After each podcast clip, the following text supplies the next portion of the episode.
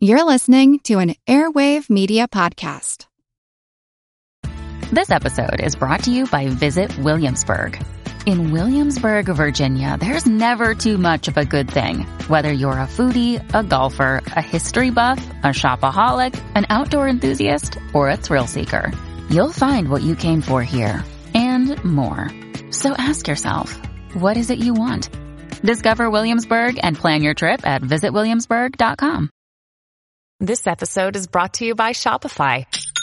Forget the frustration of picking commerce platforms when you switch your business to Shopify, the global commerce platform that supercharges your selling wherever you sell. With Shopify, you'll harness the same intuitive features, trusted apps, and powerful analytics used by the world's leading brands. Sign up today for your $1 per month trial period at shopify.com slash tech, all lowercase. That's shopify.com slash tech.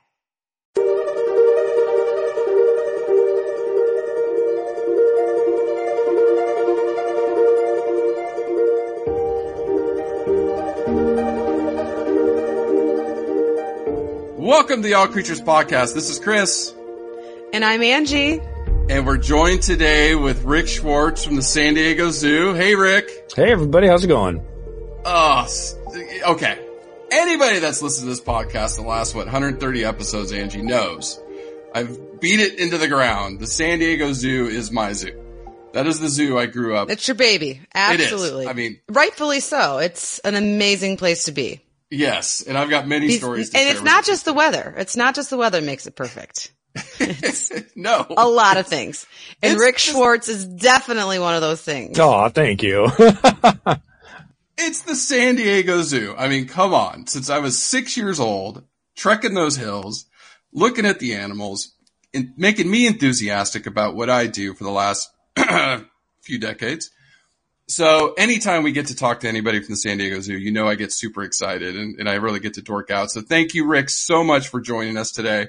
You are very welcome. I appreciate you guys inviting me on. I'm very excited to do this. Awesome. Well, thank you. And so we're just going to jump right into it. I know we've yeah, got a list of questions and, you know, it may go off script as usual. Some of these things do, but Angie and I, you know, have been really looking forward to this one. And Rick, you know, as, you know, one of the spokespeople for the San Diego Zoo. I guess it's always interesting to ask, you know, your background. Like for me, you know, this all began, like I said, when I was six years old, walking around the, the San Diego Zoo. So for you, when did all this begin? This interest in conservation and wildlife? Uh, it, it stems from an innate, an innate um, just magnetism for animals. Uh, I, I cannot point to uh, aha moment like some people can. I can't point to a, oh this happened and so then I etc. I don't remember a time where I was not constantly attracted to and gravitating towards animals. Um, uh, every childhood uh, memory I may have, you know, we had dogs and cats. We had a tortoise. Uh, I remember just always wanting to be around animals. Go to a friend's house. I want to play with their pets, you know, go to a, a friend of the family's house. Like, oh, you got animals in the backyard. I'll, I'll be out there, you know?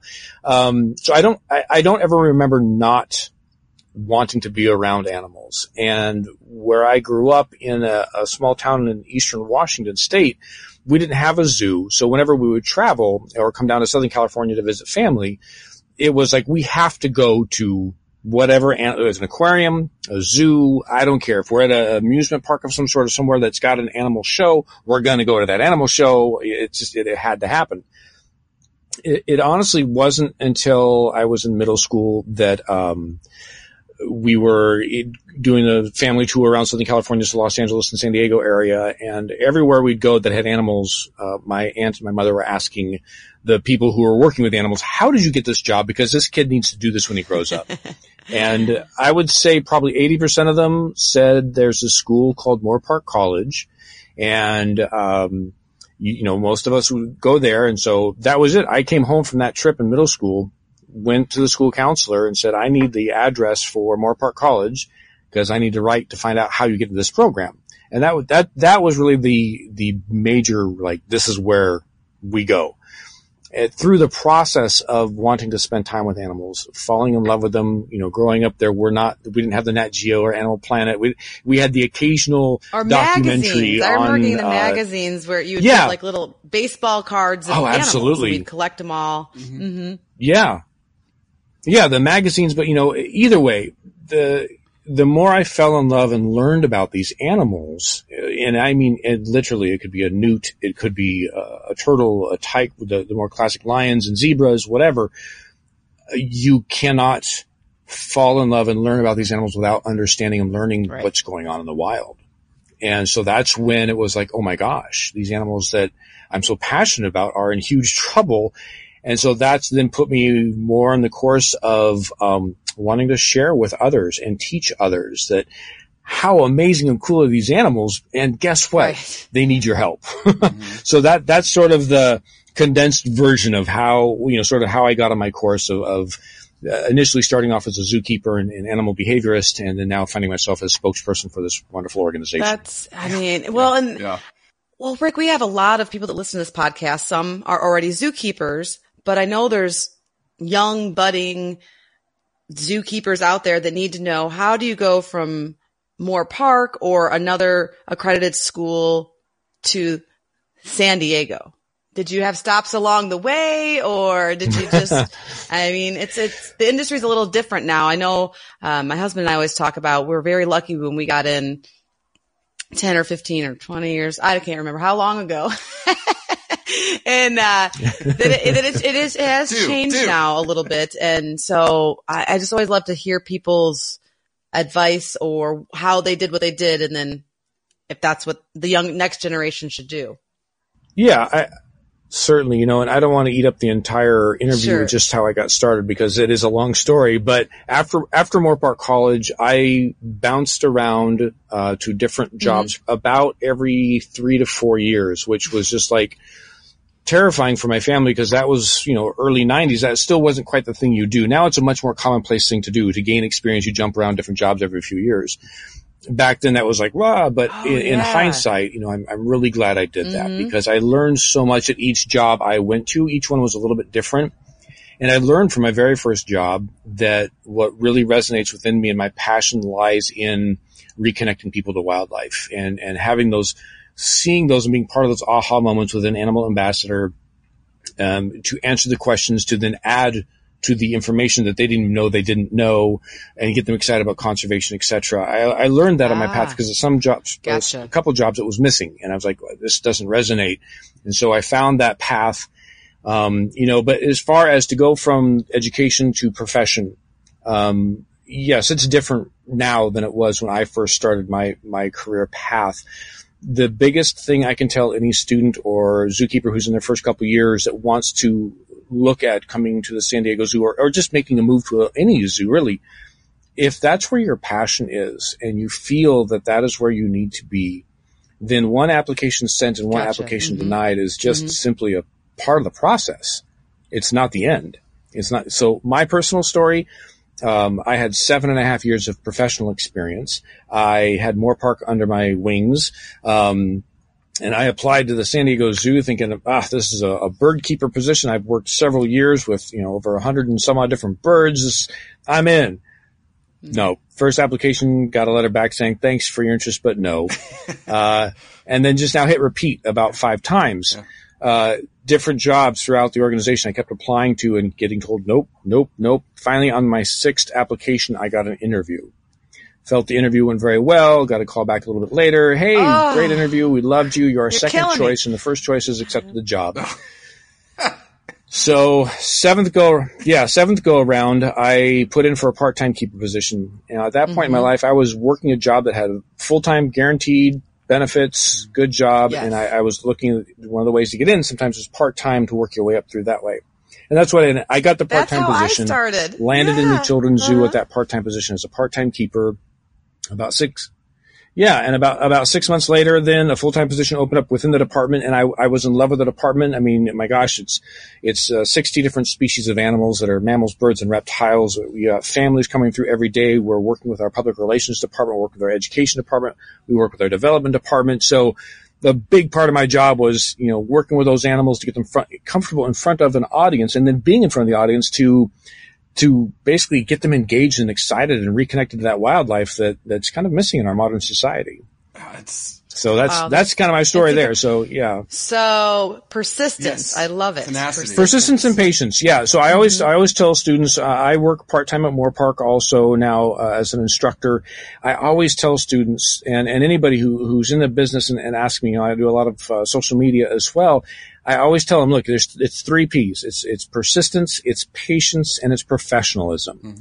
And just rinse and repeat all three because, um, you have to be patient with the system. In our in our touch screen society, we are so used to immediate happenings, and that's there's nothing wrong with that. But you have to understand sometimes in the process of hiring or working with through nonprofits or city run zoos, it takes time.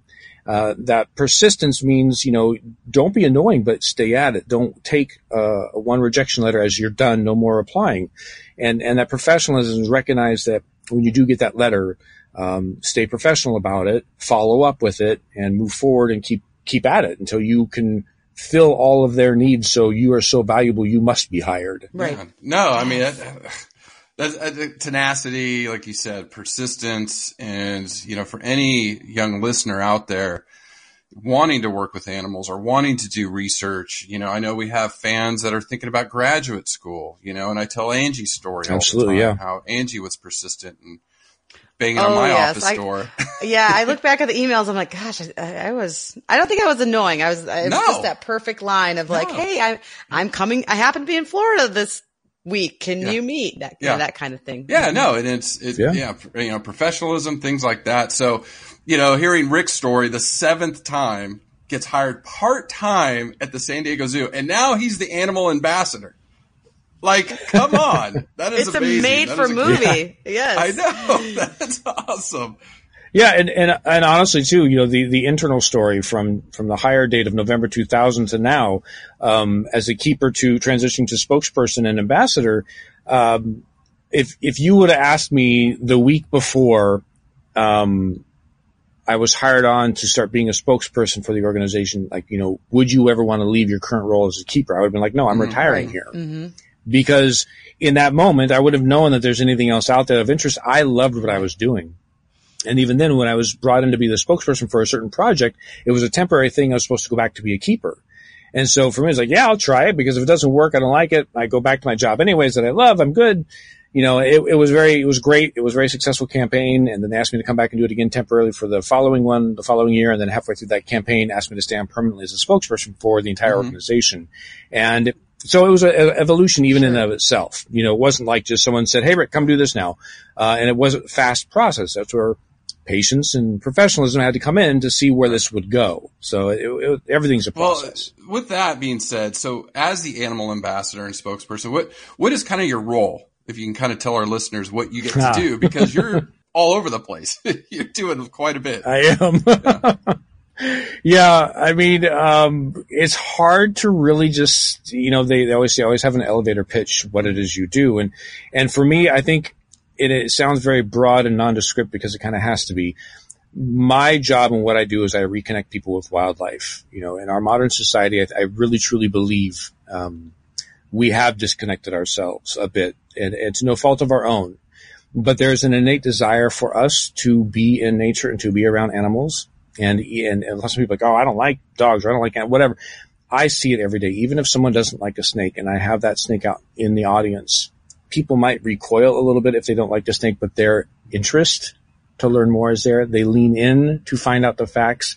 I don't want to tell you, I don't want to hear you. You tell me all about it, but I don't want to hear you. You know, that, that is still there. It exists. And so my role is to, is to reconnect. So then the subtext to that sort of my personal mission as the spokesperson for this organization, um, you know, I, there might be a day where I'm sitting crisscross applesauce with a bunch of preschoolers and I'll have a hedgehog and we're talking about hedgehogs and what, what it is do you think they do with their nose? Um, and then that same day or a different day in that week, I might be doing a keynote speech in front of a large group at a convention about how we work with children's hospitals in getting um, commercial free educational programming into the children's hospital to distract the kids and families from what's going on in their lives in that moment. To maybe discussing in front of some PhD students uh, why we are choosing to actively uh, save the, the northern white rhino, even though there's only two non-breeding females left. And what does that look like in the science of it? And then everything in between. Or, uh, like earlier today, I was in the front of the zoo waiting for another crew to do an interview about our gorillas, and I was also answering questions about uh, where the restrooms are. And so, um, you know, uh, I, I, I feel I've been with the organization long enough that San Diego Zoo and also our, our sister facility, the San Diego Zoo Safari Park, they're my home. Uh, I truly feel that, and I try to always welcome people to my home when they're coming to interview me because I set sort of that sense of you're my guest and this is where I live and I'm going to take care of you. And I know the ins and outs. I know a lot of our staff for, for quite a long time. And, and so for me, it's really just about connecting people to what we do. We're, we are a wonderful zoo. You can come spend the day, um, and just walking around and having a good time. But there's a lot more there. And I think we're going to talk about some of those things today. But, um, it's my job to make sure people are aware of what we're doing and, and what what that is. And, and, for for me with this organization, I'm very fortunate that also includes. Uh, they send me all over the world. I, have been to more countries than I ever dreamt I could have gone to on a zookeeper salary because I'm being sent there for work. So uh, it's um, it's just a wonderful opportunity, and and for as much as it is a job, uh, it, it, I I still practice stepping back and looking at the, the privilege I have to do what I do and have the experiences I have and I'm in awe of it. Um, you know, I've got, we do TV shows. They send me out on TV shows a lot too. Um, so yeah, it, it's just, it's, it's all encompassing. And when you're in charge of telling the story of a, a large nonprofit organization like this, do you have like a, really a favorite things. part or is it, is it do you, or do you like the fact that oh, one minute you can be talking about where the bathrooms are and then also telling about one of your conservation missions in a foreign country? Or the travel perhaps? Um yeah i would I, I, get this question often because it is such a unique position people want to know what is your favorite part and it depends on the day honestly you know i mean there is there are few things that can compare to being in a children's hospital and bringing animals in to that environment. Um, and or we have the channel, the TV channel that we, we have in children's hospitals where they get a chance to watch that channel. And then I get to come in and interview these kids. Like, what did you think? What was it like? and to sit and talk, just talk with these kids about their favorite animals. And they, and I'm on this programming, so they see me on TV and now I'm sitting on their bed with them, you know. Yeah. Those moments, I just absolutely, mm. they'll make me cry. I'm going to cry right now talking about it. Um, that, that, and you can't knock me over for nothing, you know, for a week after something like that happens because it's just such an uplifting thing to go, you know what, I'm just being me and I can bring that into these people's lives. Um, so that's, that's on the top list of favorites, but so is the quiet, peaceful mm-hmm. moments that I am with one of the animals I work with, that it's just me and them. And, you know, just having that depth of relationship with wildlife and animals that I have been so privileged to have, um, it, it just, there's nothing that can compare to that. And the best I can say is that if, if you have a pet at home, a dog or a cat, and you feel that strong connection and, and there's just where you can look each other in the eye or whatever, and you just feel like you, you're understood, you know, um, and not to say these animals are pets, but that kind of connection is what I'm referring to. That is also has always been one of my favorite moments where no matter what kind of day you're having, you just go hang out yeah. with one of your buddies and, yeah. well, and you're good. You know, so I, am just. Oh yeah. Uh, go ahead. Well, and I that's what was so surprising for me when I worked at the children's zoo was getting that feeling with uh, reptiles and birds. I had always had it with mammals, anything with fur. Uh, mm-hmm but yeah, to experience it with a snake or just things that I don't know, but it, it, I, I had the ability to get that connection. No, it, mm-hmm. it, you're onto something there. Yeah. And that's, and that's something I think the general populace that does not work or spend time around these animals is surprised to hear. Um, and those are the stories that I love telling. It's like, actually, no, this, this snake here has a different, um, affect. It has a different personality than the snake that I have over here coming out next. You know, and I know this because I've spent time with them and you build those relationships with them. And, and absolutely reptiles, uh, birds, amphibians, they all have their own personalities and they click yeah, with certain people and they don't click with other people. And it's, yeah. it, it really is awesome. Yeah, yeah. Right. It really is awesome. you know, and then listening to you talk, it's like the, I think the underlying theme is how people connect to, to animals, you know, not just our domestic pets, but wildlife. So, you know, like we, you know, talked about opening up, you know, the impact of the zoo on me. But when you're talking about going into a children's hospital and some of these illnesses are terminal or whatever, but people light up when you talk about wildlife or you show them, you know, an, a handable animal Yeah. and say, Hey, look at this hedgehog, like you were saying earlier, you know, something they've never seen before. And you mm-hmm. watch people just amazed, you know, whenever I'm at a zoo, Yep. you know, wherever it is, and I watch people and the children, and they're like, oh, and their eyes are wide and mouths open, and it's so wildlife, and that's why Angie and I love doing this podcast so much because we we hear it from people from all over the world how they lear- they love to learn about all these different species. So, with that being said, mm-hmm. and not to take the mood down, but sorry, It's about to get real. Put on your seatbelt, folks. we're losing it. I know that's the thing. We're losing this biodiversity. I mean, right before our eyes. I mean, we're we're, we're seeing them disappear At an alarming rate. Yes, you know, like you said, northern white rhino. There's two females left. It's you know, Vaquita porpoise. All the ones that are that are on their way out or almost on their way out. But luckily, we have people like like you, Rick, fighting and and being a spokesperson for that, and and others. So, how do you see your role? You know, not only as spokesperson of the San Diego Zoo or or or the Wild Animal Park, but your role in educating the masses about this crisis. Um, I think it goes back to what I had said earlier for my kind of my own personal mission and, a, a quick job description. You know, it's it.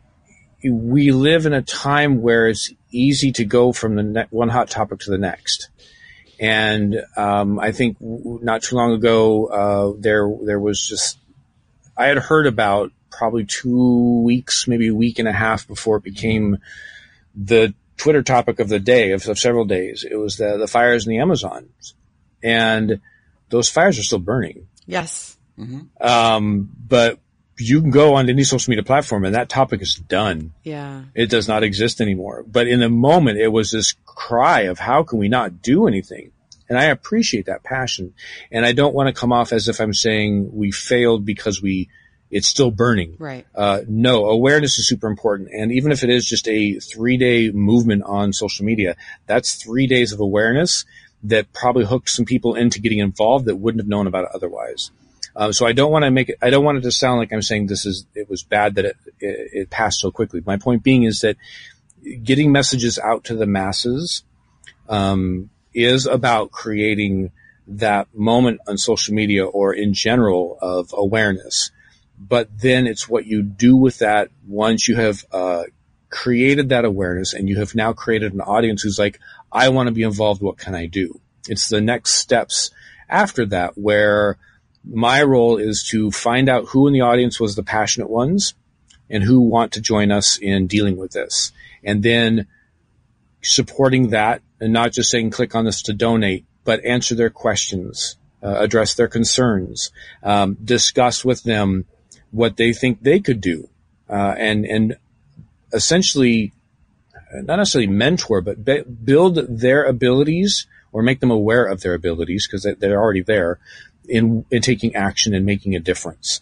Uh, I know in the audiences that I address, whether it's people wandering through the zoo, uh, or it's the TV audience when I'm on live with Kelly or, or, or whatever, whoever listens to this podcast, not everyone in that audience is going to join me in what I do and, and what I'm passionate about. But uh, if I can get 10% of them, I'm happy as can be. If I can Yeah, get one, sure. I'll take it. Uh, because it, and, and I see the value in that there might be a kid who's all about frogs and there might be another kid who's all about, you know, tigers. I will tailor my discussion with them for what they're excited about because I don't want to try and convince them to do other things. I want them to follow their passion because that's when they'll make a difference. Is they're passionate about already, so let's feed that and get it going. And and um, that's where my role kind of falls into that. I think. And in your opinion, in the past couple years, do you think the masses are starting to pay attention? There does seem to be, as you mentioned, some momentum on certain topics in social media, or at least it seems that way. but how, what is your take on that? Are people starting to pay more attention than they did, say, five years ago? Absolutely. Absolutely. No doubt in my mind that the audience uh, has been reached and is growing. Um, sure, there's misinformation out there, but I, I started in this role as spokesperson for this organization uh, temporarily in 2009, full time 2010. And so let's look at a quick snapshot of social media at that time. Uh, Facebook was still kind of getting itself figured out. Mm-hmm. Twitter had been around, but nobody really knew what to do with it. Um, everyone was kind of there looking at each other, you know, awkward, you know, sort of cocktail party. Um, and that was really it. MySpace was on the way out. Um, oh, good old you know, MySpace. Instagram didn't even exist yet, yeah. right? And so when, at that time, the way we would reach an audience is we'd go on radio and television mm-hmm. shows. We would do print interviews and we still do that. Don't get me wrong, but there was no opportunity for audience feedback. Um, where in social media now, as social media grew, I could see that there's an opportunity for that feedback, for that discussion, for that uh, conversation about conservation. And so I can say that, um, from the very first time we promoted uh, anti-poaching for elephants to the most recent time, huge difference in the size of the audience that participates. The funds that are being raised uh, for anti-poaching units is higher than it's ever been. Uh, we have we see celebrities now who might have been like, "Oh yeah, I love animals." Now are volunteering to be the face or spokesperson for PSA. Uh, you know, Yao Ming, the um, the basketball player, if I said his name right, I, I hope, um, you know, he did a mm-hmm. whole campaign in China, anti-poaching campaign in China about rhinos and, and ivory. And that was huge because he is a huge star there. And now as someone they look up to as, a, as a true influencer, um, you know, he made a difference. There was actual data that backed up that after that campaign ran, uh, purchasing of those items dropped significantly in certain demographics as far Huge. as age groups, which was yeah, basically yeah. his audience. Yeah. And so that's really a, that, that to me tells me yes. Um, you know, an example I use sometimes is the straws, uh, the whole straw thing. Forever, plastic's been an issue. Forever, straws have been single use, tossed in the trash, pain in the butt as far as any conservation is concerned. And then there was this big uprising to get rid of them. And then you had, well, what's once you get rid of straws going to do? You still have, look, players, plastic here, here's plastic bags. And it's like, yeah, you're right. right. Mm-hmm. So let's look at those next. You know, it's, it's one, one step at a time yeah, is how yeah. we're going to get this done. Um, and, and yes, so short answer, yes, right. there's, there's been a big difference and it's improving. No, that's, that's amazing. And you're right. I, you know, I think we feel it. We feel that there's, especially the younger generation, the generation that, that you're out there, you know, reaching. And I know some of the, the older generation, I got to tip my hat to them too, you know, leading some of these efforts in conservation and, and policing ourselves and the trash, uh, things like that. Yep. Um, switching gears a little bit, really want to talk more about, you know, mm-hmm. San Diego Zoo Global, what they're doing out there, because I think a lot of people don't really understand what zoos are doing in the field. And, you know, we did get to interview your mm-hmm. koala team a few months back, and it was amazing talking to them how San Diego sends them to Australia, you know, to actually go in the field and work with these animals and work in their active conservation. So I really want to talk a lot about that today if we can too. So I don't know if you can address kind of what the overall mission is of the zoo and wildlife park, and then kind of some more of the popular conservation efforts that the San Diego. Yeah, that's doing. that's actually pretty easy, but also challenging. So um, we we have a full blown mission statement.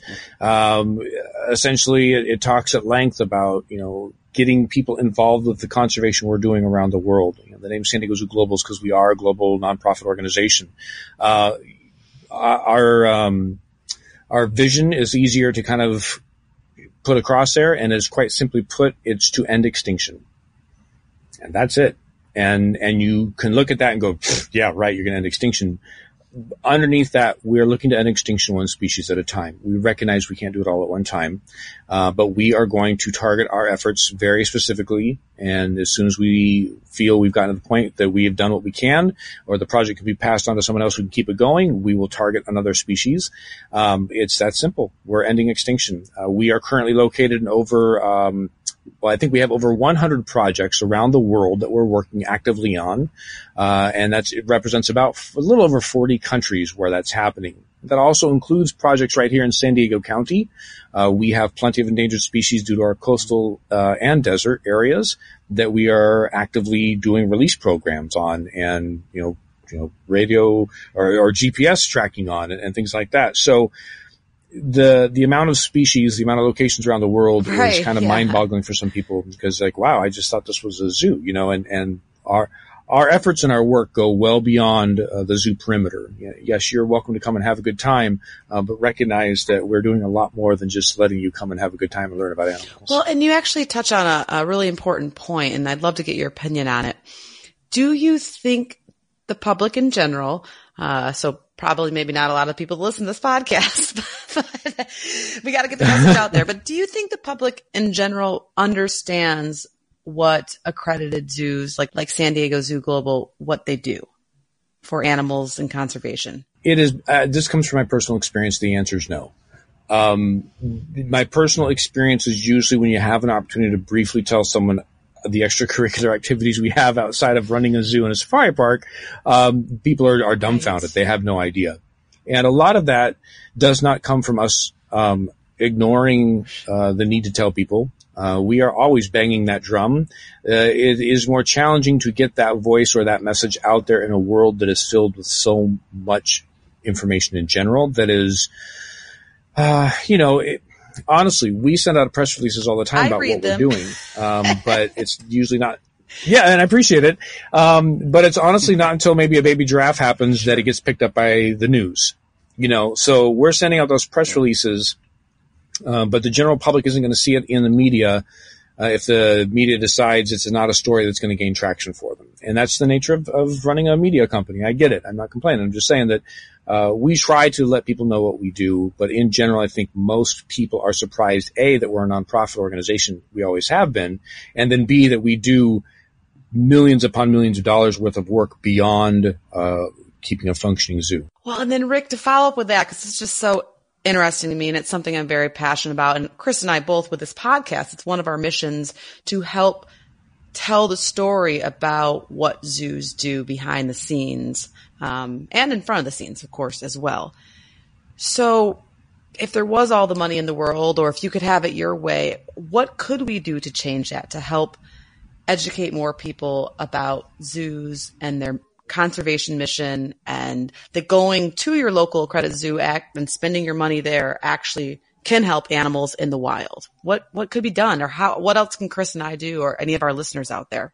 You know, I I think in the I think the realistic answer that the what can be done now is more important than addressing what could be done if, if we had all this money to do something. Um, I I think telling the stories, doing podcasts like this, um, sharing on social media. One of the big things I get pushback on because I do a lot on Twitter and Instagram and Facebook, and I get every now and then I get a naysayer that says, "Oh, yeah, because posting about it here on social media is going to make a difference for rhinos." And I'm like, "Well, let's have that discussion uh, because it will. Because if I have enlightened of the X amount of people that follow me, if if 20 of them share what I posted and or read it and then want to tell others about it, um, that's an amplification. And we know for a fact, especially in conservation, especially when you have to work with other people in conservation that aren't necessarily conservationists, awareness drives change. Uh, it is a huge factor. And so it's a matter of finding different avenues to tell the stories and to, and that's why I love social media so much is that it's an opportunity unfiltered. There's no producer or, or director or programming director saying, yeah, it's not really good enough news. I'm getting it out there and my audience responds and they share it with their audience, whether it's, you know, just Aunt Josephine, you know, who follows them on Facebook. yeah. Maybe Aunt Josephine had no idea rhinos were going to go extinct and now she's more apt to, to do something about it. And, um, it, it's just, you know, and if money, if there was a ton of money, then I would say we'd go out and buy tons of space on social media to broadcast it even further. We would create curriculum that goes into high schools, um, because I think it's where we lose a lot of our general audience as a zoological facility and, and zoos in general. We, we have, uh, families that bring little ones in. We have elementary schools that come and do field trips and then they get to high school and they, we, they're gone until they have their own kids and they come back and I hear all the time, oh, I haven't been here since I was, uh, in sixth grade, you know, and, um, and that would be where I would spend a large chunk of money is creating curriculum and programs in high schools that are specifically about conservation and zoos and the work yes, that they I do. love it. Thank you. Yeah, no, that's not, I mean, that is the audience, right? Like, you know, you talk to these teenagers and I've, I've been doing it the past year. Uh, you know, shout out to Ari and her friends. And I'm like, so what do you guys think? You know, do you, are you even aware of what's going on out there? And they have no clue, you know, and, and I did see TikTok Right. the other day. That's like the new one. And you had the giraffe, you know, that was great. Right. Yep. Yeah. I'm doing it. Yeah, because and it's where the eyeballs are. I'm, you know, I, I don't think I've got, um, I don't think I've got, I don't have the right recipe for TikTok. It's a different platform. because I come, it is, it is a different platform, but I tell you what though, I'm going to be there. And even if it's just one video or one clip that, that takes off there to get people to go, oh, that's funny or that's good. And then if I get, you know, one person that clicks over to my Yeah. profile and says, who is this guy? And then all of a sudden they're like, oh, this is cool. I had no idea Yeah. that's a win. And so, yeah, I will, you will always find me wherever the eyeballs are because that's where I need to be to tell my message to make sure it's being seen. Otherwise, why shout down right. an empty can? And, and I know we have them. I think Gavin up in Canada, you know, he's a he's a high school uh, guy that just emailed Angie and I the other day. So I mean, they're they're out there, but you're right. That that generation, Yeah. you know, once they get to that age and they start doing other things, and it's like it's important to educate them and get them excited about conservation. Absolutely. And it's, and it's no fault of theirs. It's our responsibility to reach them because it's the, it's the, you know, one thing as a communicator I always talk about in class is that you have to understand your audience so you can meet them where they are. And if we are going to keep doing the same style of messaging and expect people as they mature and change and their lifestyles change to stay there, stick around for where our old school messaging is, we're sadly mistaken as communicators. We have to meet them where they are. We have to adjust for the teenage years. We have to adjust for the early college years and understand what they're going through in life and where their priorities are. So we reach them at the right time, at the right place with messaging and not try to get them to accept what we've been saying when they were in elementary school Yeah, because yeah, it, doesn't yeah. work. Well, I think one of the things I really wanted to to bring up too are some of the lesser known conservation efforts. And I know we're going to jump into the, the zoo Yeah. show that you had on Animal Planet, but one of the episodes was re-releasing burrowing owls. You know, it was, it was one of the species we covered, uh, Yeah. I don't know, like 30 or more like 50 pods ago. But I was really surprised and I was like, oh, and there's San Diego releasing them back in the wild. So are there some of those other lesser Yep. known species? I know there are, but that people, you know, should be, or maybe just aren't aware of that, that you're, you're fighting hard to, like you said, end extinction for them. Yeah, absolutely. You know, our our quick compare and contrast, our White Rhino project has gotten a lot of news as it should because it's incredibly unique and special and huge. Um, and it's a megafauna, so it's a very obvious species. But to your point, the burrowing owl, uh, the mountain yellow-legged frog is another one of our projects. Um, and there are countless other small, uh, you know, gosh, even butterfly projects, honestly, that, that are here in San Diego or that other zoos are working on, um, that are no less amazing and impressive in the science behind it, the work, the amount of hours going into it. But you try and put that in front of the media like it's a butterfly.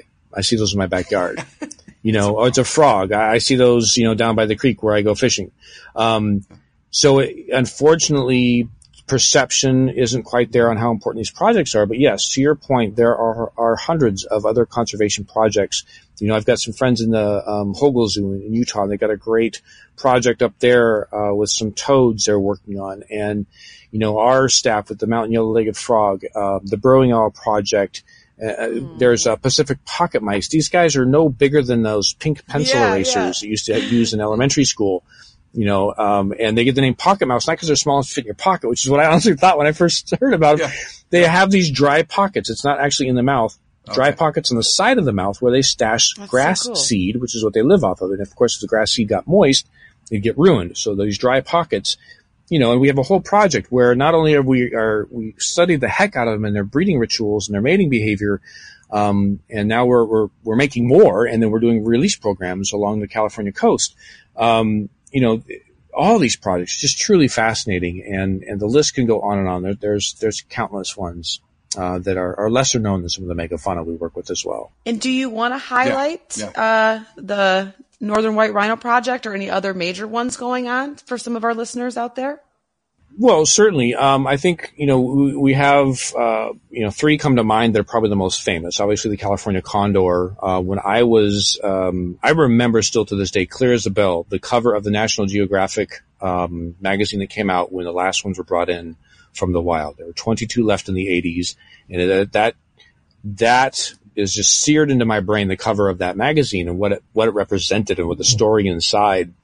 And um, when I was going through college then and, and came to visit that was then called the Wild Animal Park, now the Safari Park, uh, there was, you know, you could buy these shirts that said CRES, which was, I think, uh, Center for Reproduction of Endangered Species. And there's a big condor across it, you know, and that was really the, the, the famous one. And, and the science behind taking 22 condors, they didn't just like take 22 and say, okay, here's a boy, here's a girl, start making more there was a full DNA study done on the entire collection, who's related to whom, what, how many generations are they apart, all the things.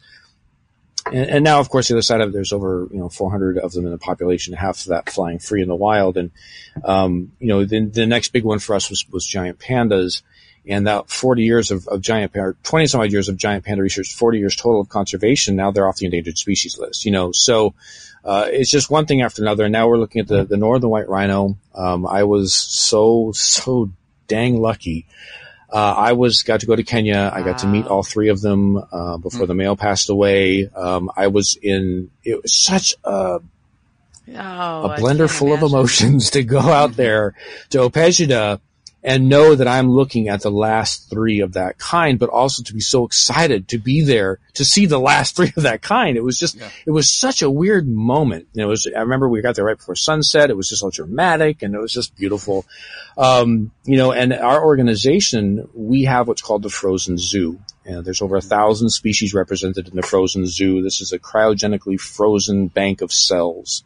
And in there we have the representation, I believe, I want to say it's either, I don't know why my brain does this. It's either 12 or 18. Either way, it's less than 20 individuals, uh, representative of the northern white rhino. And we have skin cells, we have hair cells, we have some, you know, other reproductive cells, uh, different tissue samples, um, but we don't have the complete package to put them together in vitro and say make a baby. Uh, so we're looking at the science of stem cells to make that happen. And the pro, and, the, and so while our scientists are working on that in the lab, uh, we uh, in the field we have six females that were of southern white rhinos. So for those who don't know, the northern white rhino and southern white rhino are incredibly close, but different enough to be considered uh, uh subspecies. And we know this through DNA uh, studies that have been done. They, they, mapped out the whole thing, like okay, there's enough of a difference. So we know that if we impregnated a southern white rhino, we would have a half and half. It wouldn't be if we impregnated. I'm sorry, with a uh, with the semen from a northern white rhino, you'd have then a hybridization. So what we're doing with these southern white rhino, these females, we're mapping out the reproductive system, which has never been done in the species. It's not as easy as people think. Um, oh, I know. Um, I've ultrasounded them go- before. It's, it's, it's okay. so yeah, so you know, it's a workout. So yeah, it not only a workout. It's just that um, it's such a unique uh, mm-hmm. uterus. It's such a unique track and way mm-hmm. the ovaries. Yeah, it's just um. I mean, I love biology and animals, but to listen to our, our reproductive uh, physiologists and scientists that do this work, I'm just blown away.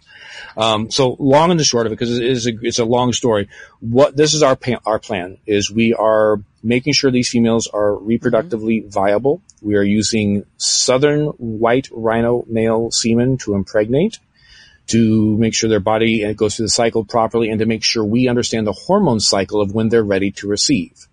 Then, once that science is perfected, once we have that all figured out, uh, we will then create in vitro or, or, in the test tube a southern white uh, from an egg and a sperm. We'll create that uh, embryo, and that embryo will be planted then into a surrogate female unrelated. So the goal is to, to perfect the surrogate program through southern white rhinos. Once that's perfected, then we'll take the very precious and rare tissue that we do have of the northern white rhinos. We will make the sperm and the egg. We will make that uh, embryo of a true northern white rhino from that gel, uh, the cell lines and that genetics, and that will then be put into a southern white rhino female as a surrogate. So when that baby's born, it's a true northern white rhino and that is our goal, and that is the science we are currently doing at this incredible, so incredible, right? So exciting. Yeah, and that's stuff like you know Angie and I studied back in our academic days and, you know, some of Angie's work with, with the southern white rhino, it, it it's worth saying too for people that's the last ditch effort to save a species. That's not our goal. You know, what San No. Diego Zoo does is try to maintain, like, like Rick was talking about the condors, you know, keeping a viable population under human care, grow it, and then re-release them. Like you said, you know, the, the Przewalski horse, black-footed ferret, California condor, bison. We can Yep. keep going on and on and on. Yeah. So, but also, you know, you're talking about the the science fiction stuff is still going on behind the scenes that a lot Yeah, of people well, it's don't just know. really so it's really progressive fun and to it- talk about Mhm, and hopefully bringing a species back. Yeah. Yeah. And it's not science fiction anymore. No, it's not. It's reality, right? it was five years ago, but no, it's real. I, I've uh, I've seen some amazing things in what they're doing there and what they're perfecting, and it just it's it's mind blowing. And I give talks quite often about this project, and sometimes I get questions back. It's like, why in the world would any organization think it's a good idea to spend that much money and time when there's only two left? You know, they're probably going to go extinct. If this program doesn't work, they're done, and you've just dumped millions of dollars into it. And and uh, the simple answer to that is, then Right. tell me when when is the right time? When there's when there's hundred left, when there's five hundred Less left, because guess what? There's rhino Yeah. species out there that only have hundred left. There's some that have only four hundred and some left. Right. And and so the our vision on this is we start here and this process will help us also dramatically understand the other rhino species and we can perfect the process for them as well. And even if it does not result in saving the species, the amount of information we will have found out about this process will be completely uh, applicable and something that we can build on then for the other species. Yeah. I mean, yeah, Absolutely. and perfect. obviously as scientists, we know that, I mean, I'm, my running saying is it's not called search. It's called research because you have to mm-hmm. keep redoing it to get better at it. And, and a lot of times one answer, you end up having four more questions, but you, you need to do it in order, as Yeah. you mentioned, to, to get it down. And, and if, God forbid, the northern whites can't be saved, we have all of this, all these steps forward in case we need them for another species. And Right, exactly. And and it, we can even point to the southern white rhino. You know, it wasn't that long ago the northern white rhino was still roaming free in the northern portions of Africa, and then we all woke up one day and said, "Hey, there's no more left," and the only ones left were in zoos, and that happened uh, rapidly due to aggressive poaching. We could see that happen with what we think is a safe population of, of southern white rhinos too. So again, the path we're on for this is focused on the northern white rhino, but does not mean it won't be very important for the species in the near future. No, right. I mean, it, it's a great point, and I, I think that kind of leads into the next topic we're going to kind of talk about is how important accredited zoos like San Diego Zoo Global are to conservation. And, and talking about that high school population just a month ago, had a pretty lengthy uh, survey that a, st- a high school student sent me, and he was, "I'm going to write a paper." And I'm trying to figure out why zoos matter. I think they should go away. And it, it really had some really well thought out questions. And so I, I took the time, took me about an hour, and I really took the time to write it out and write my responses on why I feel my opinion, and, and it's a learned opinion, you know, being involved in research and science, why zoos matter. And he wrote back and he's like, wow, I was going to write this against zoos, but I completely changed his mind. Completely. So from your perspective and, and you know, your experience doing this the last couple decades, how important are zoos to conservation? And then again, how important is San Diego Zoo Global to conservation? I think we've been leading up to this. It's kind of an easy question, but or answer, but I wanted to get your take on that. Yeah, I think um, you know b- between us, probably between your listeners and most of my fans, it is a simple answer: yes, zoos are important to conservation. Um, but I think anybody who's paying attention knows the average zoo person or zoo guest is coming to the zoo to have a nice day, see some animals, spend some time with family or on their own or on a date. Uh, in fact, a friend of mine who works for uh, um, a company that works with a lot of museums, they ran a study a few years back and they, they polled people as they were uh, leaving, asking them why they came to the museum that day. And uh, it was about um, 75% said they're coming there to have a good time, something to do for the day, something interesting. And about 25% were, well, we're here to learn something. Was thought it'd be good to see this and learn about that, or I have a report for school. Um, then you do the same poll to the uh, employees asking why do guests come, and 75% they're here to learn something, and about 25% well they're here to yes. just have a, a, good time. There's a disconnect there, obviously, and I, I I bring that up because it's a study that I'm aware of about museums. I believe it's a similar situation for zoos as well. I believe the general population shows up to enjoy themselves, um, and then they leave from our exit polls having learned something. We have a lot of exit polls that we do to see if we're if our message is reaching our audience on grounds. And um, yeah, most people are surprised to hear about uh, the level of challenges wildlife in general faces today. Um, there's a lot of noise out there in, in media, and not everybody is on social media following a zoo or a conservation organization.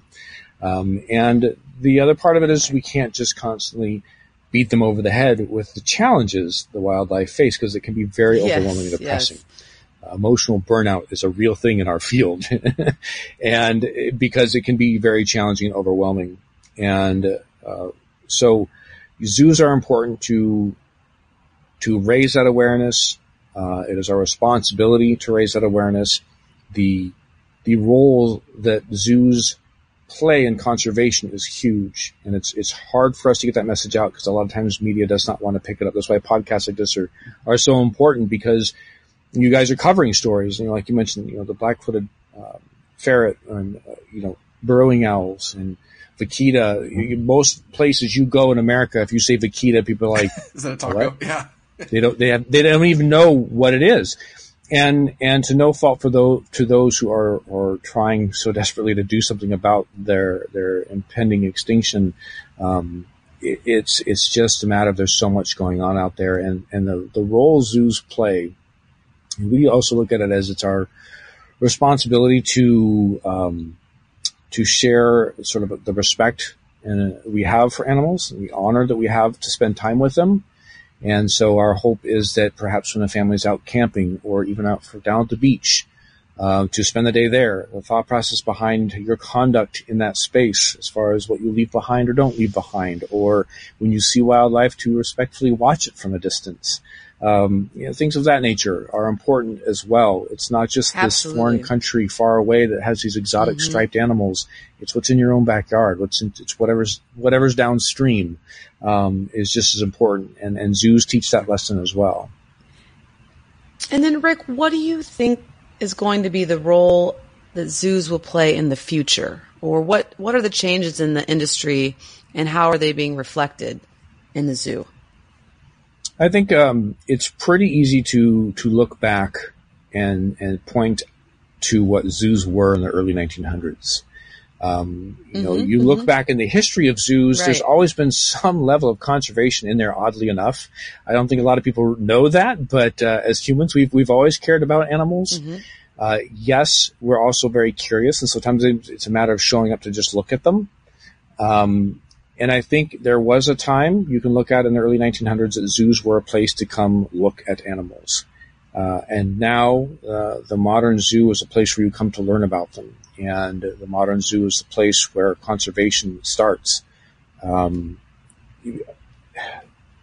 we do a lot of fundraising in our organization, and we know f- very well that the charismatic animals get attention charismatic animals are the ones that are going to get people interested in, in sharing the funds they have made that they don't need for living that they can share with us so we can, you know, do our work.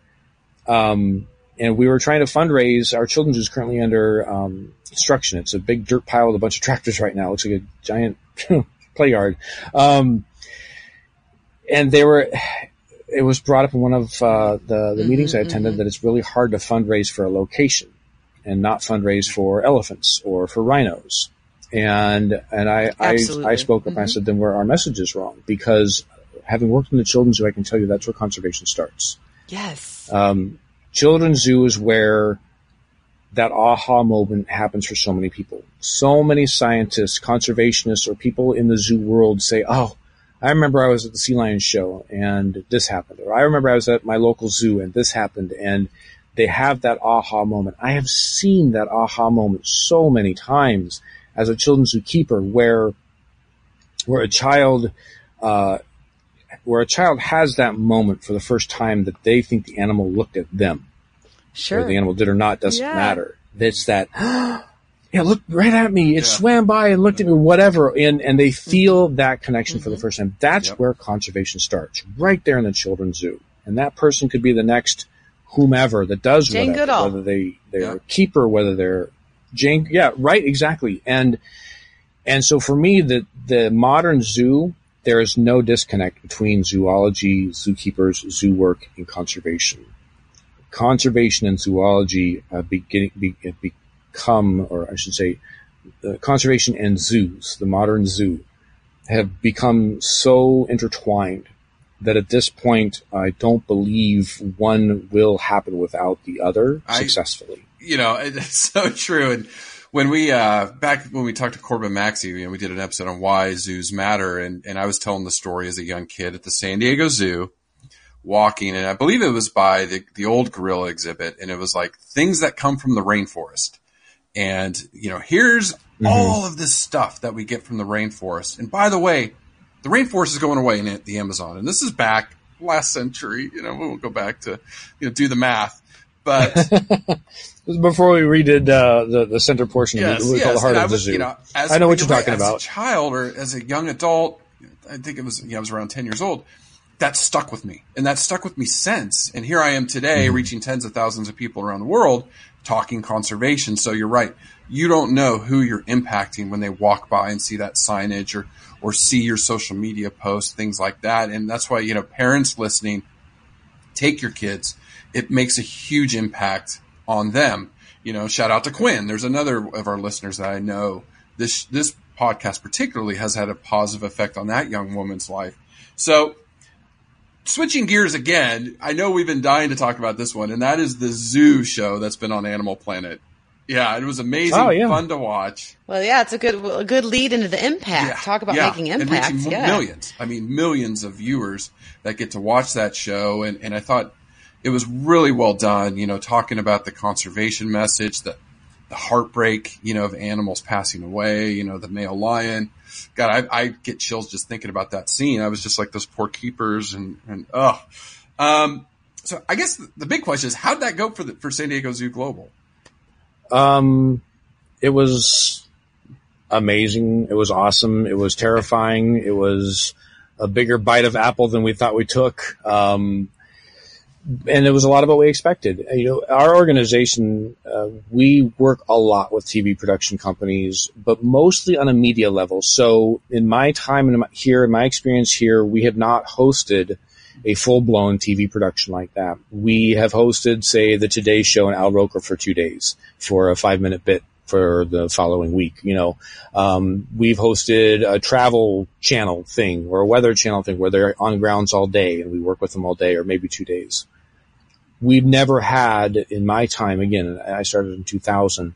Um, we have not hosted a production company of this size. So we had a team of six or seven on the production company side at the safari park. At the same time, we had a team of the same size at the zoo.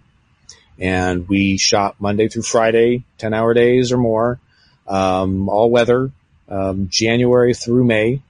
And it was a lot. It was a lot of work. And my biggest concern when my chief marketing officer came to me and said, I want to put you in charge of this project. What do you think? Um, my first thought was, how is this going to impact my keepers? Um, because having been a keeper for so long, I know they have Oh, yes. a full day And then and. I know they have a, a Yeah. their right and their passion and their responsibility is to their animals. How is this going to impact their day? What are we going to do about that impact? And then when I went around all the different departments, um, multiple department, well, all the almost all of the departments, I told them, you know, my biggest concern is how this is going to impact your teams and your work. So please speak up or tell me. And then every day of, sh- of production, every team we came in contact with, multiple teams per day is how are we doing Yeah. on time? How is your day? What can we, you know, because I, at the end of it, what I wanted to see, and it's completely selfish, uh, just again, I wanted at the end of this project for our teams to look back on that and go, wow, that was really cool. I hope they come back for season two. Sure. Yeah. Instead yeah. of, I'm so glad this is over. yes.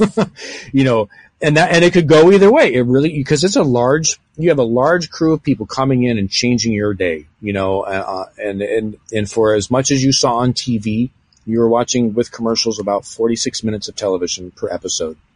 There were eight episodes or nine, maybe nine episodes. Mm-hmm. And we filmed for months, 10 hour days, Monday through Friday. You can imagine how much work we put into this to make that TV show. And um, so I was I was very concerned about how our staff would be impacted, and I'm happy to report back to the end this far out now. We film, finished filming in May, the seasons run through, and everyone is is thrilled with it. And and that's really where my concern was. The other concern, of course, uh, was making sure our stories were were being told, making sure that the conservation made it in there, because a lot of times TV shows they want what's going to make for good TV. And sometimes conservation doesn't make Right. for good TV. Mhm. That's, we know that because a lot of times our stories don't get picked Mhm. up in the media. So, uh, for us, it was how can we make sure the production company gets what they need for a good TV show, uh, and still get our stories out there. And I think it's, a, I think they did a great job. I think it was a wonderful blend of, you know, the Mhm. burrowing owl story and, um, the passion our keepers have and, and taking care of an individual animal up until their last days or taking care of a youngster who had a rough start and everything in between. Um, you know, I, I was there for filming. I saw the rough cuts. I saw the final cuts and I still enjoyed watching it on TV with my family. So, you know, it, it, they did a great job. And I, I really hats off to the production team. Hats off to Animal Planet for putting this as their spotlight uh, programming now. I mean, the zoo Mhm. filmed at the Bronx is four seasons in now, I think.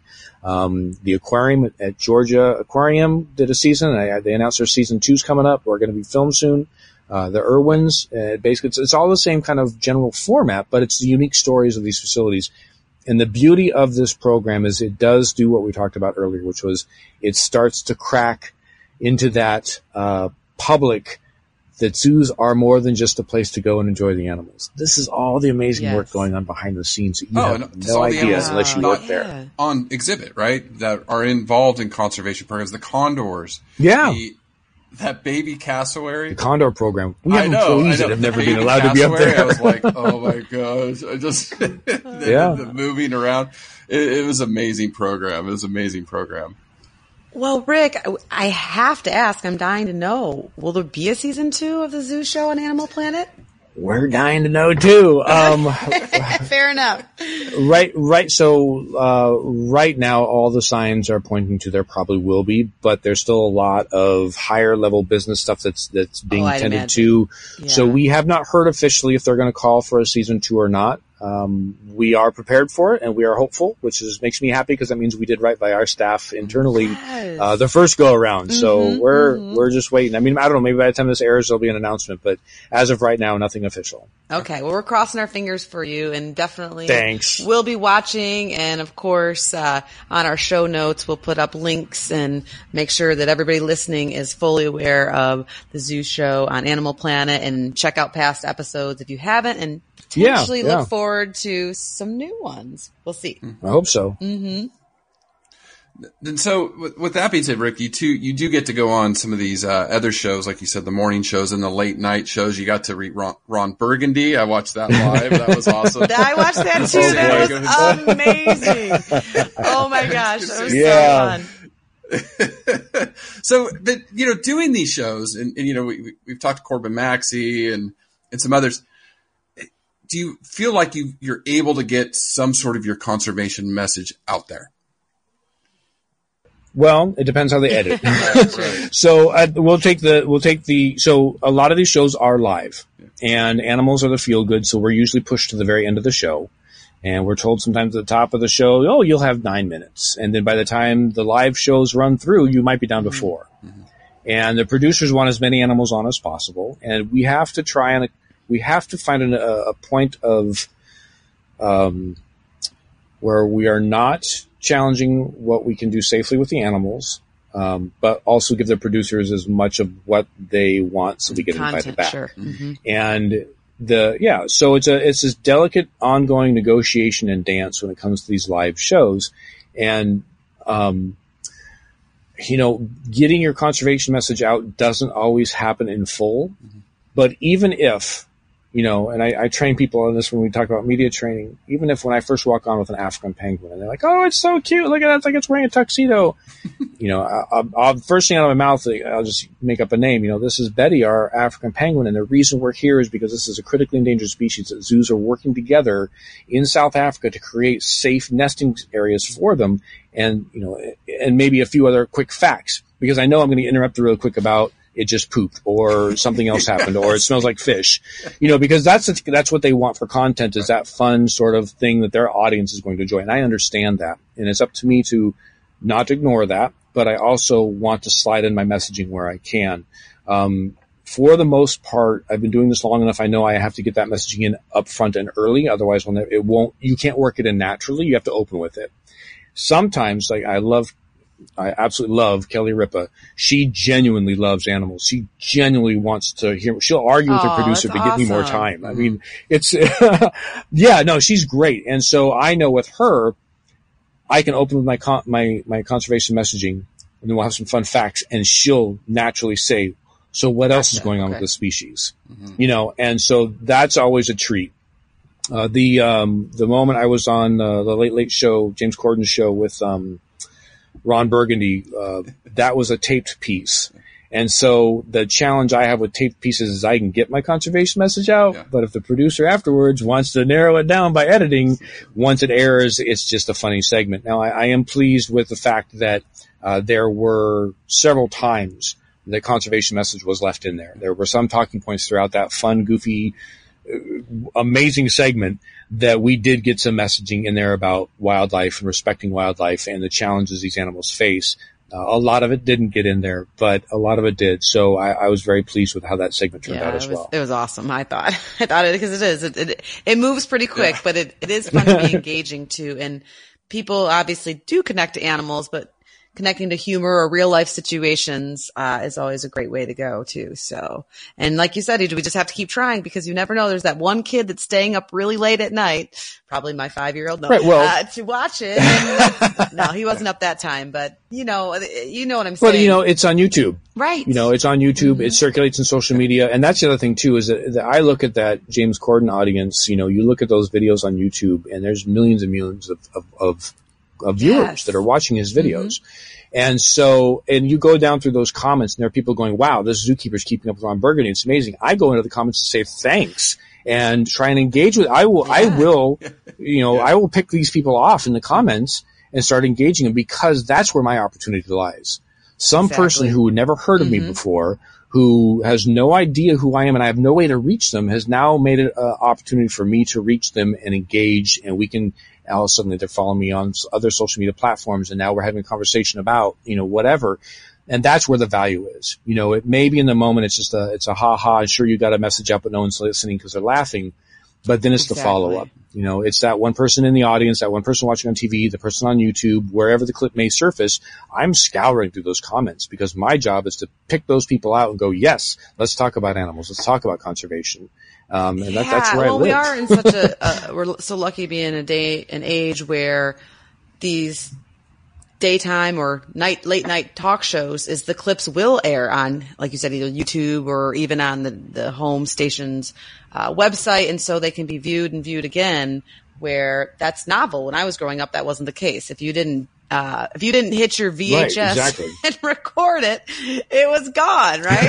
so, and, and I think that, that that definitely does work in our benefit too. And like you said, then you can engage uh, in real time and answer questions. I think the follow up engagements. Mm-hmm. Yes. Well, we have uh, two more questions.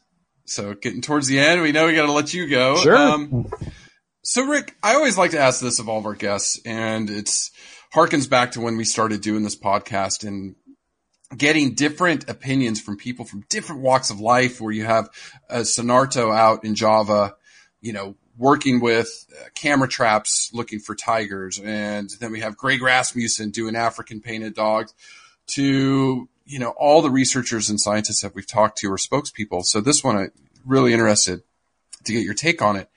And that is, do we as a species have a moral obligation to save these endangered species? Yep. Okay, thank you. it's that easy. Um, you know, we, we can, you can definitely deep dive into that and yeah. absolutely we have a moral obligation. Um, from uh, just the idea that you look at us as a species on this planet and the the way we have restructured and designed the surface of this planet to meet our needs. Um, the fact that in such a short period of time, uh, as far as the timeline of this planet goes, we have gone from dressing in pelts to uh, changing the temperature inside of our buildings to suit our needs, no matter what the temperature is outside. Uh, we have an amazing potential to do great things, and we have proven that. Uh, when it comes to moral obligations, we have a moral obligation uh, to ourselves, to our families, to our communities, um, and that extends in into the surrounding habitats um, and the animals that we share this planet with. Uh, from a moral side of it, how um, how good is our ability to change the world to suit our needs if in the process we destroy the very thing we are standing on uh, and the living creatures around us? What, what have we done with ourselves when species like the rhino face extinction or even tadpoles and frogs face extinction or trees of certain species face extinction because of what we've done? So yes, our, our moral obligation is there. And you can then take the perspective of a scientific uh, obligation we know very well in our scientific studies the interconnection that all species have, whether it's a food chain or a food web or whatever cycle of life you want to look at.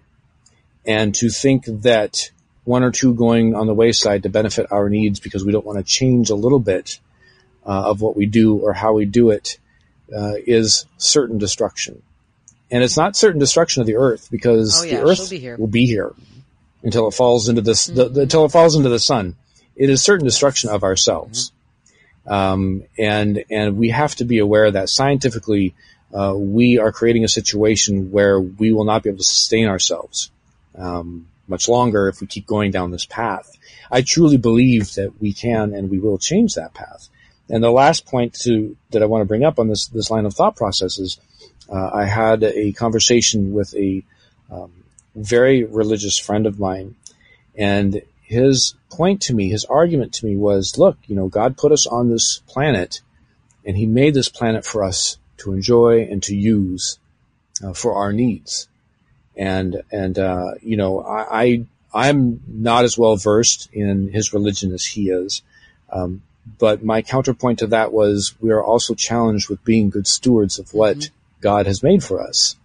And so even from a religious aspect, you can look at it, whether you are strictly in science, strictly in religion or human moral or ethics, or even just somewhere in between.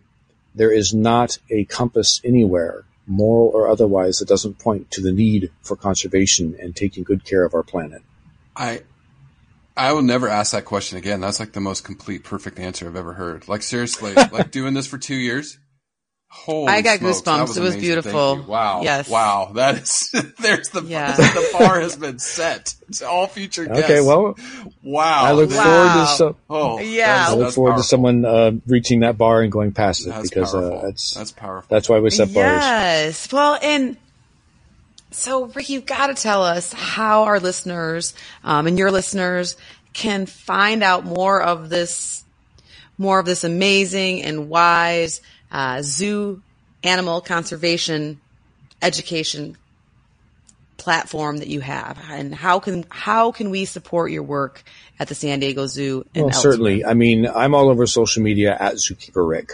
Um, but it's just my voice. It's my thoughts. Uh, yes, I, I take it from the position of spokesperson for the organization, but also my own personal passion for wildlife and conservation is, is voiced in there as well. For the organization, um, I strongly encourage visiting the website endextinction.org. Uh, that is sort of the first step portal, if you will, into all the conservation stuff we do, and it's always updated and changing. So go back and visit often. And then, of course, uh, we try to be, as we talked about earlier, we need to be where the audience is. We need to be where the eyeballs are. So please uh, search for us on your favorite social media platform. Um, and if you don't have one, if you don't do social media, you only like doing podcasts, then keep listening to podcasts like this that connect you to people like me. uh, go-to websites for organizations that do the work. Uh, you go to our San Diego Zoo website. In all honesty, our, our San Diego Zoo website is geared more towards someone who's going to come visit the zoo. But on there, there are links to our conservation work. Uh, there are links to how you can do conservation work right from your own home with our citizen science projects. Um, so yeah, I think in today's day and age, the, the quickest and easiest way to connect is through websites and social media. Uh, you'll find us there because uh, we have a lot of great stories to share. Oh, wonderful. And we will definitely be putting all the links on our show notes and our social media platforms as well. And as always, we always encourage anybody listening to this podcast. One of the quickest, easiest things you can do that takes a millisecond is share. Share yep. this episode. I'm sure one of your cousins or friends or aunts or uncles probably hasn't heard of Zookeeper Rick. They've most likely heard of the San Diego Zoo, but your message and the way that you tell it and the way that you share it and how educated you are and inspiring you are, you're fun to follow. Yeah. I follow you on yeah. social media and I, and I learn a lot all the time and it's right very on. engaging and of education, of course, but also yeah. fun as well. And so, uh, I just try it out and, and tell a friend about it because it definitely, you, you won't be disappointed. That's for sure. Yeah, absolutely. And and to that to that point of the need for sharing this information on social media and, and, and you know whether it's a share button or a like or a heart or a comment or just telling somebody about it. I, I sometimes hear, especially with like the rhino conservation stuff, is like, look, it's not happening here. Me sharing it to my high school friends isn't going to do anything. And and the reality is the challenges of wildlife trafficking that rhinos face with horns and everything else. Um, U.S. is the second largest market for wildlife trafficking and black market items so yeah, yeah you actually sharing here. here in the United States can raise awareness that that's, you know, that little trinket there or that little, you know, elixir you think is supposed to do something. Maybe not. You know, maybe do some, make a better choice. Mm-hmm. Have a thought process about that. And like I said earlier, we have seen the results of campaigns like that making a difference in how uh, money is being spent. And that's really where the challenge is. We have to stop people from wanting to buy these things uh, to stop the, the poaching issue. Yes, no, exactly. Very, very good point. Wow. And Rick, before I let you go, I have to ask you one last question. Please do. Are you hiring? No, no, they're not hiring. They're not hiring. I looked. That's funny. I was going to ask. I was going to ask you guys if you need a sidekick for your oh, podcast. Oh yeah. Well, hey, so, let's so I think little... Angie, you just you come you can come take my job. I'll come take yours. okay. We're good. I love everything about that. I'll just drive to San Diego. We'll just record from like, you know, La Jolla. Yeah. There you go. There you we, go. Well, we're always, we, we uh, I've just had a blast today and we are always looking for extra, extra ideas and extra help, especially on, uh, you know, some of the more challenging topics when we yes. do special episodes on either poaching or, uh, uh accredited zoos and things like that. So you are now among us, my friend. Yes. And, yes. And right on, right on. No, it's great. And I appreciate, again, I really appreciate you guys reaching out to me. Uh, no, what you guys do, I, have listened to your podcast, uh, the people you've had on, uh, it just, it's amazing. And I really am glad and excited to hear you guys are looking at the future, doing more and, and, uh, and continue to do what you do because, uh, really, again, this, this type of media is the way to get this information out there. So thank you. Oh, thank, thank you. you. Rick, so much. Yeah. It's been a pleasure. And, and you guys can't, can't I, I, want to preface this. You can hire Angie, but she can't quit the podcast. I will, I, I, will chase oh, her fair down. Enough. Fair enough. But bring her from Florida to California. Bring her, bring her to the, the real Sunshine State. And, uh, oh, yes. I would right? be quite tickled pink if her and John moved out. You guys, I'm sure you don't have any mosquitoes there, right? It's nice and nice and dry. Not many. We have some. Okay. Oh. They're much smaller. They're much, much smaller than in Florida. I tell you what. And they're fewer. Well, oh my gosh. But it, it does sound like John's got a pretty sweet he gig does, out there too. He so does. Uh, that'd be a tough. That'd be tough to get uh, him oh, away yes, from there. And um, I'll definitely. I'm going to set you guys up too. So we we would love to have you over at the Santa Fe College Teaching Zoo to inspire the next generation as yeah. you do. Yeah, you know, fun story. I've never been out there. Um, I have been in touch with a few people who uh, have gone through the program, and, and it's I hear it's an excellent program. And whenever I talk about Moorpark, I always try to talk about Santa Fe Community College because obviously sometimes it's easier for someone to go to Florida versus California sure. or whatever. Mm-hmm. And, and so it's one of those things where I want to make sure they, they both get their due because, uh, yeah, it's, it's, uh, it's a hard business to get into and programs like that are well, very They're really helpful to get that. And we all, as we all know, it's what what are the three P's? You need patience, persistence, and Oh, hold on, hold on, hold on, professionalism. professionalism. Yeah, that, that's the one that there I clearly have the hardest one with. I don't know why I couldn't remember that one. But yes, well, oh my gosh, this has been amazing. Thank you we're gonna, so we're much, for sure Rick. gonna do again. And yes, Yeah. thank you for all the work you do. Of course, all the amazing work that San Diego Zoo Global does as a whole. Uh, it's a, it's a pleasure to be in your company, and we I, we definitely look forward to more talks in the future for sure. Yes, thank you. I, you know, hometown zoo, big fan, huge fan, huge fan, and you know, I, I'm definitely coming back to the zoo uh, here soon to, to walk the grounds again. Actually, I'm going to go to the Wild Animal Park next time. But uh, thank you so much, Rick, and and you know, we'll definitely please have you on when you're not so busy again and talk about some of the more. Talk about some of the stuff you're doing and San Diego Zoo Global's doing, but thank you again so much.